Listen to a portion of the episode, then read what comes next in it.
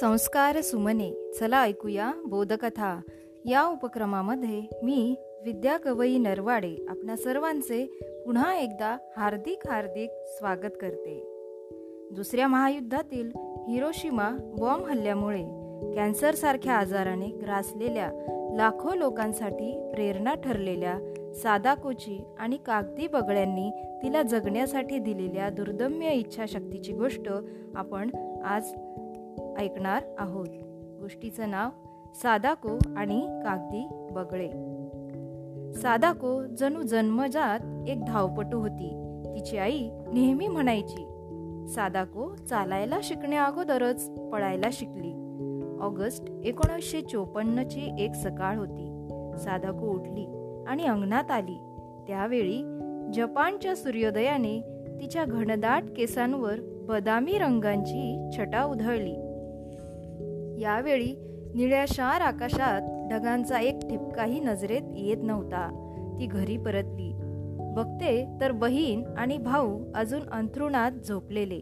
मोठा भाऊ मासा हिरोला बोटानं टोचत ती म्हणाली उठ आळशी दादा आज शांती दिवस आहे.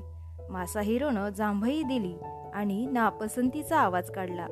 झोपेतून उठावं वाटत नव्हतं त्याला पण घेवड्याच्या सुपाचा गंध त्याच्या नाकात शिरताच तो ताडकन उठून बसला. त्याबरोबरच मिस्सू आणि इझीही उठले. सादाकोनं इझीला कपडे घालण्यास मदत केली. तो सहा वर्षांचा होता. पण कधी त्याचा एक पायमोजा हरवायचा तर कधी शर्टच. यानंतर सादाकोनं अंथरूण गुंडाळलं आणि कपाटात ठेवलं. एखाद्या वावटळीसारखी सादाको स्वयंपाकघरात भिरभिरत होती. मध्येच आईला म्हणाली आई मी थांबू शकत नाही. मला आनंद उत्सवात जायचं आहे. निहारी लवकर करता येणार नाही का? भात आणि सूप तयार होतं आणि तिची आई मुरलेल्या मुळ्याच्या चकत्या करण्यात गुंतली होती. सादाकाकडे रागानं पाहत ती म्हणाली तू आता अकरा वर्षांची झाली आहेस. तुला हे माहीत असलं पाहिजे. आई दटावत म्हणाली त्या कार्यक्रमास तू आनंद उत्सव म्हणू नकोस. प्रत्येक वर्षी येणारा सहा ऑगस्ट हा आपला स्मृती दिन आहे.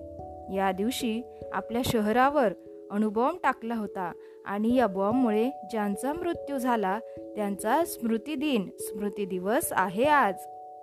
मागच्या अंगणातून सासाकी आत आले. तुझी आई सांगते ते बरोबर आहे. साधा कोबेटी तू या दिवसाचा मान राखला पाहिजे. तुझ्या आजीला सुद्धा या दुर्दैवी दिवशी प्राण गमवावे लागले आहेत. मी आजीला मान देते. तिला शांती मिळावी म्हणून मी दररोज सकाळी प्रार्थना करते. त्यामुळेच मी आज आनंदी आहे साधको म्हणाली. खर तर आता आपली प्रार्थनेची वेळ झाली आहे. चला आता आपण सगळे मिळून प्रार्थना करूयात.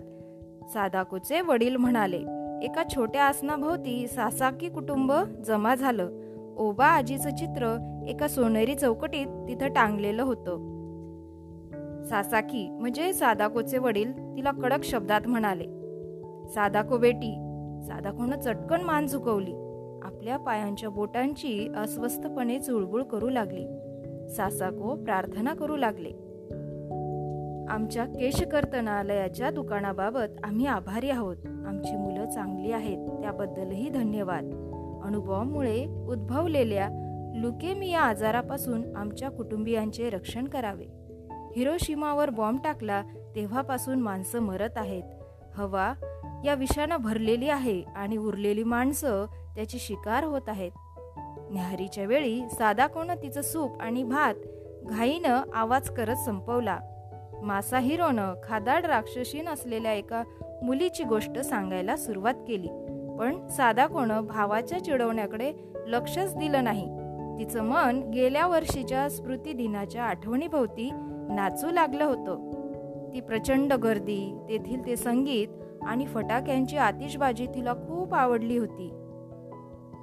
कापसाच्या पुंजक्यासारख्या गोड लॉलीपॉपची चव सादाकोला अजूनही स्मरणात होती. सगळ्यांच्या अगोदर तिने न्याहारी संपवली. ती झटकन उठली. चला मिस्सू आपण या ताटल्या धुवून टाकू. हे काम संपलं की आपल्याला निघता येईल ती म्हणाली. स्वयंपाकघरात आवराआवर झाली. साधा कोणे लाल रिबीन तिच्या वेणीला बांधली आणि अधीरतेनं ती दाराशी उभी राहिली. सादाको बेटी तिची आई नरमाईनं म्हणाली साडेसातच्या अगोदर आपण निघणार नाही अजून बराच वेळ आहे तोपर्यंत शांतपणे बस. सादाको टाटामीच्या चटईवर मटकन बसली.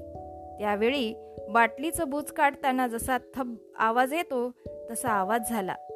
तिच्या आईबाबांना जणू कशाची घाई नव्हती. आणि याच वेळी बारीक लव असलेला एक कोळी खोलीतून तुरुतुरू चालू लागला. तिनं दोन्ही तळव्यात त्या किटकाला हळूवार पकडलं आणि घराबाहेर सोडून दिलं. तर बालमित्रांनो आजचा हा कथेचा पहिला भाग. आपण या ठिकाणी ऐकलात.